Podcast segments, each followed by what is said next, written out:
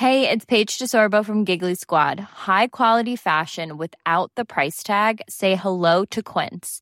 I'm snagging high-end essentials like cozy cashmere sweaters, sleek leather jackets, fine jewelry, and so much more. With Quince being 50 to 80% less than similar brands. And they partner with factories that prioritize safe, ethical, and responsible manufacturing. I love that. Luxury quality within reach. Go to quince.com slash style to get free shipping and 365-day returns on your next order. quince.com slash style.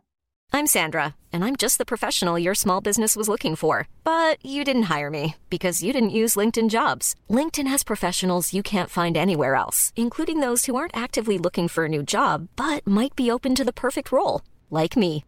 In a given month, over 70% of LinkedIn users don't visit other leading job sites. So if you're not looking on LinkedIn, you'll miss out on great candidates like Sandra. Start hiring professionals like a professional. Post your free job on linkedin.com/people today. Want to get a chiseled look in the jawline? Sculpt and shape your jawline with added volume from Juvederm Volux XC. Juvederm Volux XC is an injectable gel specifically designed to be robust enough to improve moderate to severe loss of jawline definition. And it is the first and only hyaluronic acid filler approved for the jawline. Add volume to your jawline for a chiseled look with Juvederm Volux XC. For important safety information and to find a licensed specialist, visit juvederm.com. That's J U V E D E R M.com. Not for people with severe allergic reactions, allergies to lidocaine, or the proteins used in Juvederm. Common side effects include injection site redness, swelling, pain, tenderness, firmness, lumps, bumps, bruising, discoloration, or itching. There's a risk of unintentional injection into a blood vessel, which can cause vision abnormalities, blindness, stroke, temporary scabs, or scarring. Talk to a licensed specialist to find out if it's right for you. Visit juvederm.com. That's J U V E D E R M.com.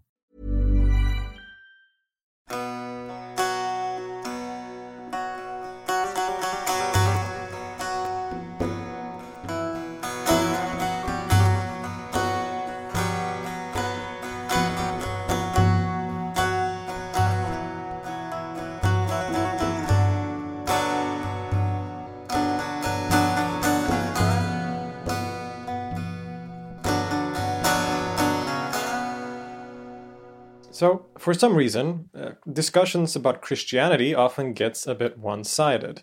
When most people in at least Western Europe and America think about Christianity, they usually think either about the Roman Catholic Church or about one of the various Protestant um, denominations. But included in the diverse religion of Christianity generally is, of course, also what is known as the Orthodox churches.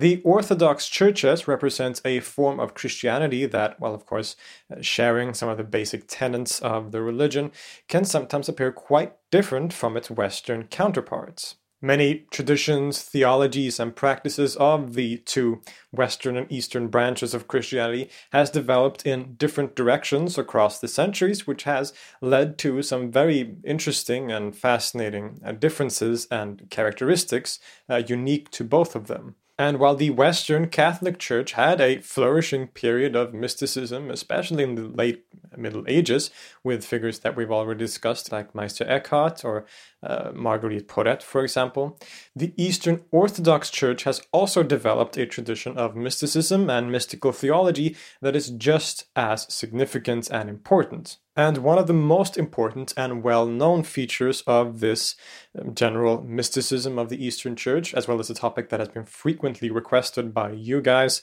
is a tradition known as hesychasm. Over the course of the early Middle Ages, around the turn of the first millennium, Christianity had increasingly become divided into an eastern part and a western part the western part being characterized by their use of the Latin language, the exalted position of the Pope, and other theological aspects, while their eastern counterparts primarily used the Greek language and denied the supreme position of the Pope. This is a huge generalization, and the reasons for the east west split is very complex. But the gist of the story is that these gradual differences eventually led to the so called Great Schism of Christianity into the Western Roman Catholic Church and the Eastern Orthodox Church. Some place this schism in the year 1054, but really, as I've just said, this was in fact a more gradual, sort of a gradual estrangement rather than a single event. In any case, since then, the two branches of Christianity have developed independently in different directions and in various ways, emphasizing different theological perspectives, practicing in slightly different ways, etc. Now, something that is important to get out of the way early is the fact that Orthodox Christianity is itself divided into subgroups. In a general sense, we often talk about the Oriental Orthodox churches, which include groups like the Coptic Church in Egypt, the Armenian Apostolic Church, and Syrian Orthodox Church. These quote unquote Oriental churches are sometimes also known as non Chalcedonian churches on the basis that they split off from the rest of the Christians by denying the creed presented at the Council of Chalcedon in 451. Complex theological debate aside, the other group of Orthodox Christianity, besides the Oriental Orthodox, is often called the Eastern Orthodox Church, which has been prevalent primarily in Greece, Anatolia, and Eastern Europe, especially in Russia. We will be focusing on the Eastern Orthodox Church in particular, even if the Oriental churches have a lot of interesting things to offer us, hopefully in future episodes. Now, when we look at the Eastern Orthodox Church and compare it to the Roman Catholics, we can find a number of distinct features, especially after the official split. While they, for example, share the same early authority figures and church fathers, the two denominations will often emphasize or highlight different figures as more or less important. St. Augustine, perhaps the most central figure and early theologian of the Western Church, does not play as important of a role in Eastern Orthodoxy, for example and relatively minor figures in the Catholic tradition, such as Clement of Alexandria or Pseudo Dionysius the Areopagite, have a more major role to play in Eastern Orthodoxy. And this has been one of the reasons that these two forms of Christianity looked quite different during the Middle Ages. We all know about the great scholastic tradition of Western Europe, for example, with figures like Thomas Aquinas, Peter Abelard, etc., implementing a strongly rationalistic approach to theology influenced by the Greek philosophers like Aristotle. This became a central feature of the Western Church, the influence of which is still apparent the Eastern Orthodox Church didn't have scholasticism. Instead, to generalize a bit, it approached the religion and its theology in a less rationalistic and more mystical way. Now, of course, the word mysticism is a notoriously problematic and slippery term that I sometimes like to avoid in these kinds of discussions, but um, for the sake of this discussion, we're defining mysticism as as opposed to the scholastic rationalism or the rationalizing, I should say, of the scholastic philosophers and theologians.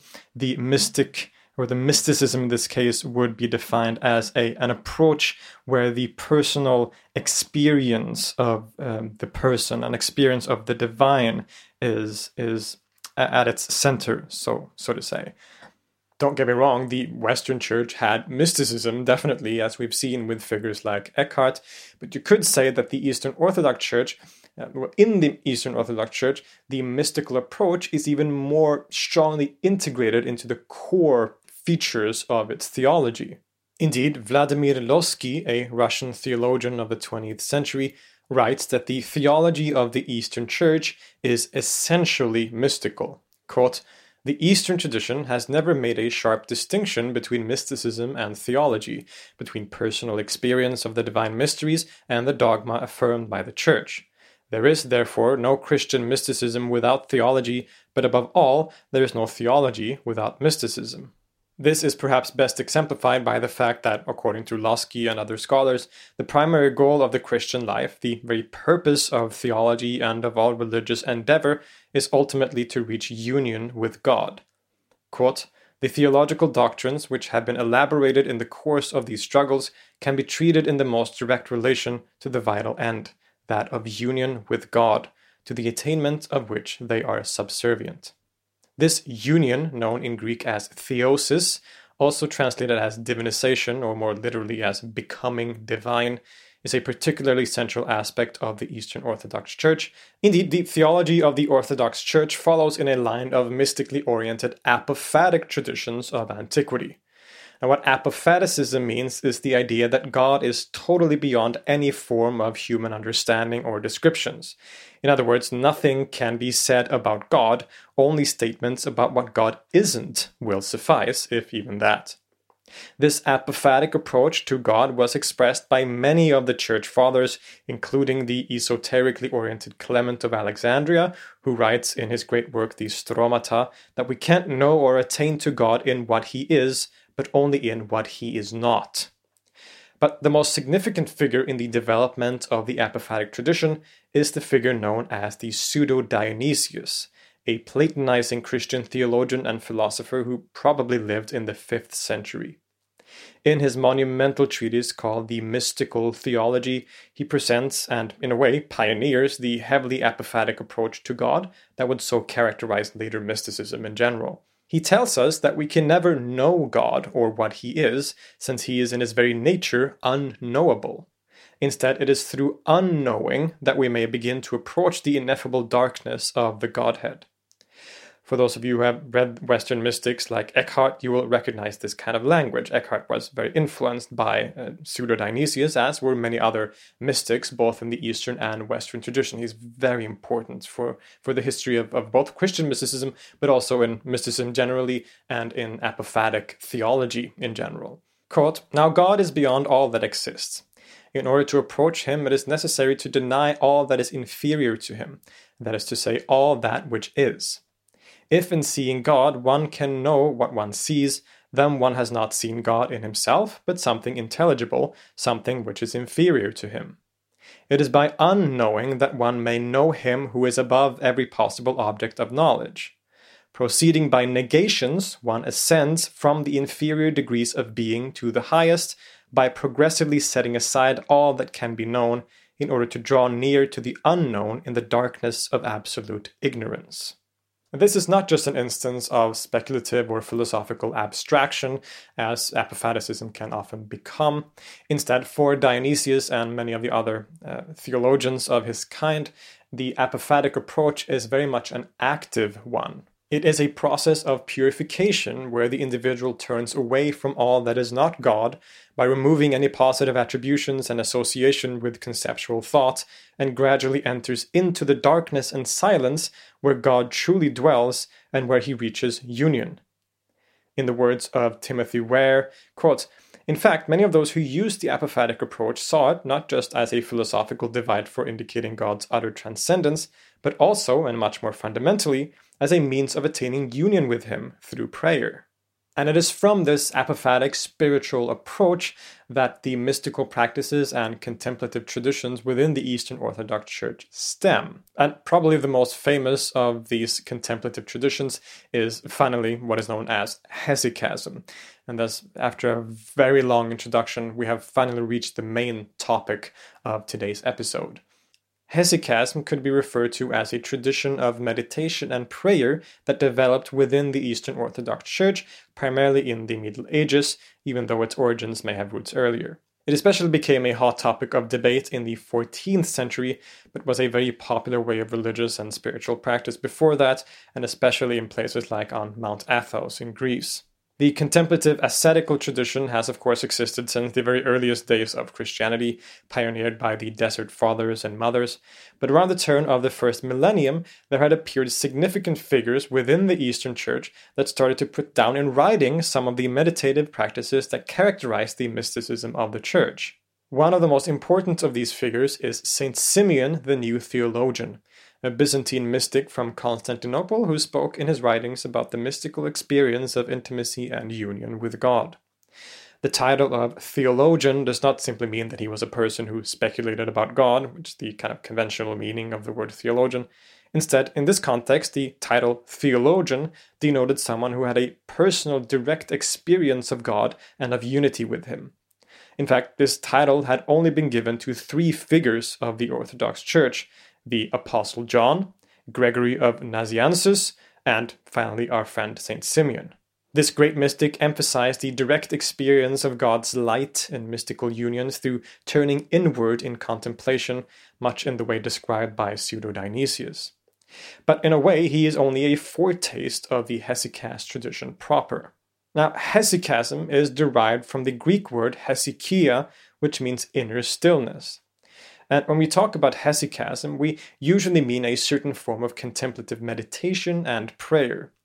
This prayer involved certain bodily postures, breathing techniques, and prayers to be repeated. The hesychast sought to be united to God and to receive the grace of the Holy Spirit and the Trinity at large by turning inward. The meditation itself involves sitting down with one's head bowed, the chin touching the, the breast, the chest, and one's eyes being fixated on the place of the heart. Then the breathing is also controlled, and, and the breathing is um, sort of done in time with the prayers that are being recited. And indeed, that last part is very important because the quote unquote hesychast technique of prayer is, after all, just that it's a kind of prayer. In particular, the hesychasts talk about the prayer of the heart, and this prayer usually takes the formula of the so called Jesus prayer. This is a very short prayer that goes as follows Lord Jesus Christ, Son of God, have mercy upon me. And in later periods, the words a sinner was added. So, Lord Jesus Christ, have mercy upon me, a sinner. Um, and this prayer, this phrase, would be repeated by the monks who practice the hesychast form of meditation or prayer for very long periods of time. They would repeat it over and over again while doing also these uh, bodily postures that I just described. Many have, of course, compared this form of prayer or meditation to other forms of meditation in other religions, like yoga, for example. Um, and while there are many similarities, we should also be careful with making too many of those kinds of comparisons. The Orthodox scholars themselves will often emphasize that the bodily postures are simply an aid for concentration and has no other symbolic or any other function really other than to be a help for concentration.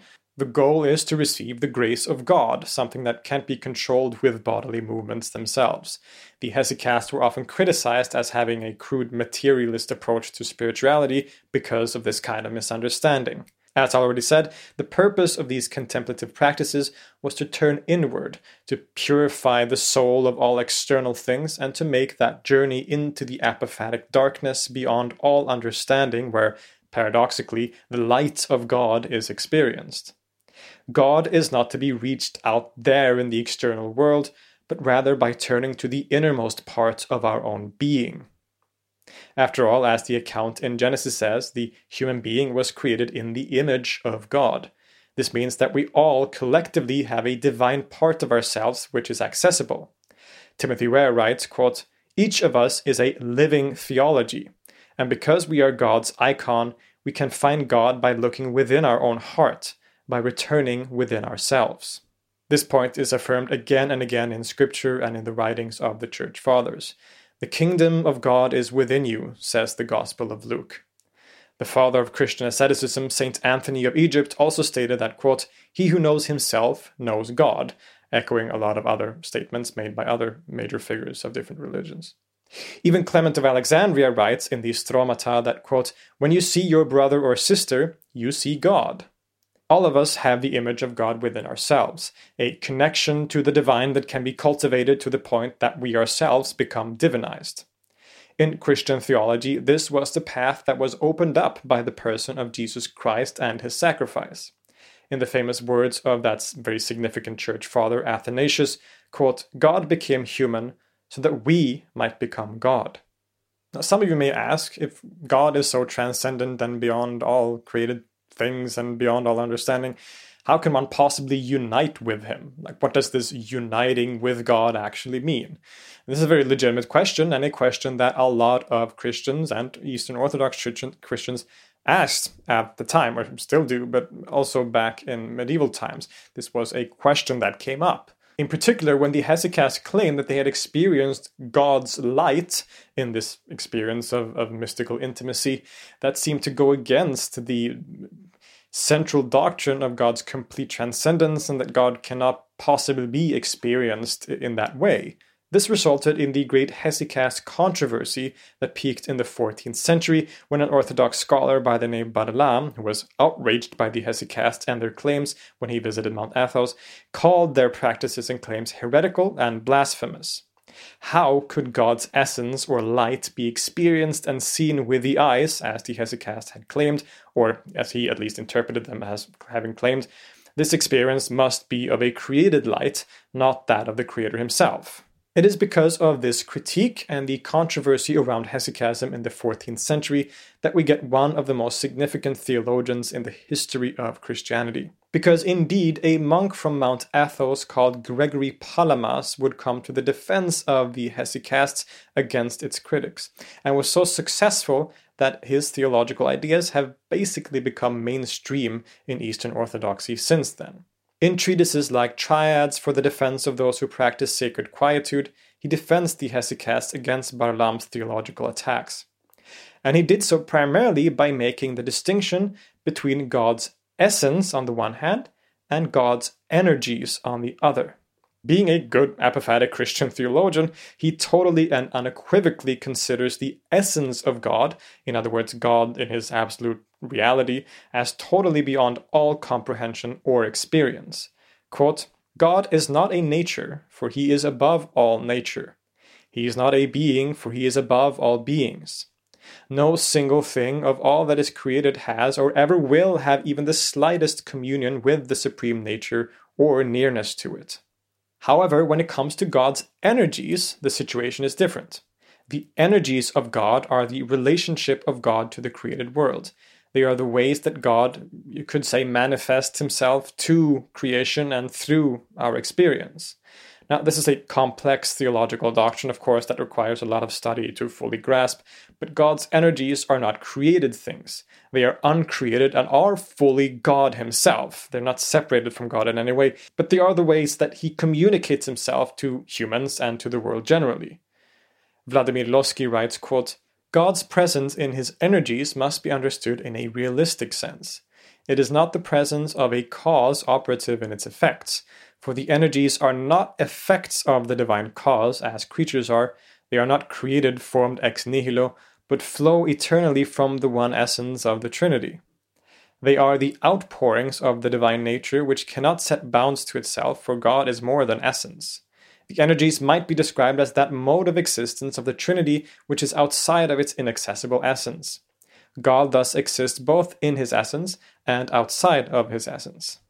God, in his essence, is completely beyond all creation, completely transcendent and inaccessible to any form of experience or understanding. But in terms of his energies, God is present everywhere, his energies permeating all of creation, all of existence. Quote, all creation is a gigantic burning bush, permeated but not consumed by the ineffable and wondrous fire of God's energies. This idea of God's uh, essence versus God's energies is considered to have been part of uh, orthodoxy since the earliest church fathers, but it was definitely clearly formulated for the first time and most strongly associated with the figure of Gregory Palamas. By making this distinction, Palamas was trying to solve the transcendence versus immanence uh, paradox or debate and to defend the practices and claimed experiences of the hesychasts. When the hesychasts, through their meditation practices, reach an intimate experience of God's light and of union with God, it isn't God's essence that they are experiencing, but it is his energies. Quote, to say that the divine nature is communicable not in itself, but through its energy, is to remain within the bounds of right devotion. So when a person becomes united with God, again, it's God's energies that one is united with, not God's essence. The light of God that is experienced by the mystic, which is considered to be identical to the light experienced by the apostles during the transfiguration of Jesus on Mount Tabor, is again God's energy, which is identical to God and uncreated, yet not the same as his essence ultimately. The defense of Gregory Palamas was largely successful. His theological formulations were made part of official doctrine in two councils during the 14th century and is still an important part of Eastern Orthodoxy today. Because of Palamas and his doctrinal justifications for hesychasm, this tradition has continued to thrive within the Church even to this day. We not only find people still practicing the hesychast forms of meditation and prayer today, but also see traces of the theological and mystical doctrines and expressions associated with it. One of the most important aspects of the Hesychast tradition in the Eastern Orthodox Church today is a book or collection of texts called the Philokalia. The Philokalia is, again, a collection of texts written by various spiritual masters from within the Hesychast tradition, including Simeon the New Theologian, Gregory Palamas, and many others. Published for the first time in Venice in 1782, this quote unquote book is a significant spiritual work dealing with contemplation and prayer. Quote, the Philokalia, which was intended by its editors for lay people living in the world as well as for monks, is devoted especially to the theory and practice of inner prayer, and in particular the Jesus prayer. It has become the central textual source for hesychasm and its tradition since its publication, and shows how this tradition, while remaining consistent in its practice and theory, remains alive and relevant to Eastern Orthodox Christians today. As always, this has been a very short introduction to a topic that could be discussed for hours and hours without doing it proper justice. The Hesychast tradition is, in summary, a form of contemplation and prayer within the Eastern Orthodox Church. It inevitably reminds us of other kinds of meditation in other religious traditions, even if we should always be careful to make such comparisons. But I think it also shows us how a religion like Christianity, which many secularized people today consider to be dry and spiritually shallow, actually contains some very deep and vibrant spiritual features. And not just as fringe parts or fringe aspects of the religion, but as central and mainstream parts of its doctrine. And uh, I'll see you next time.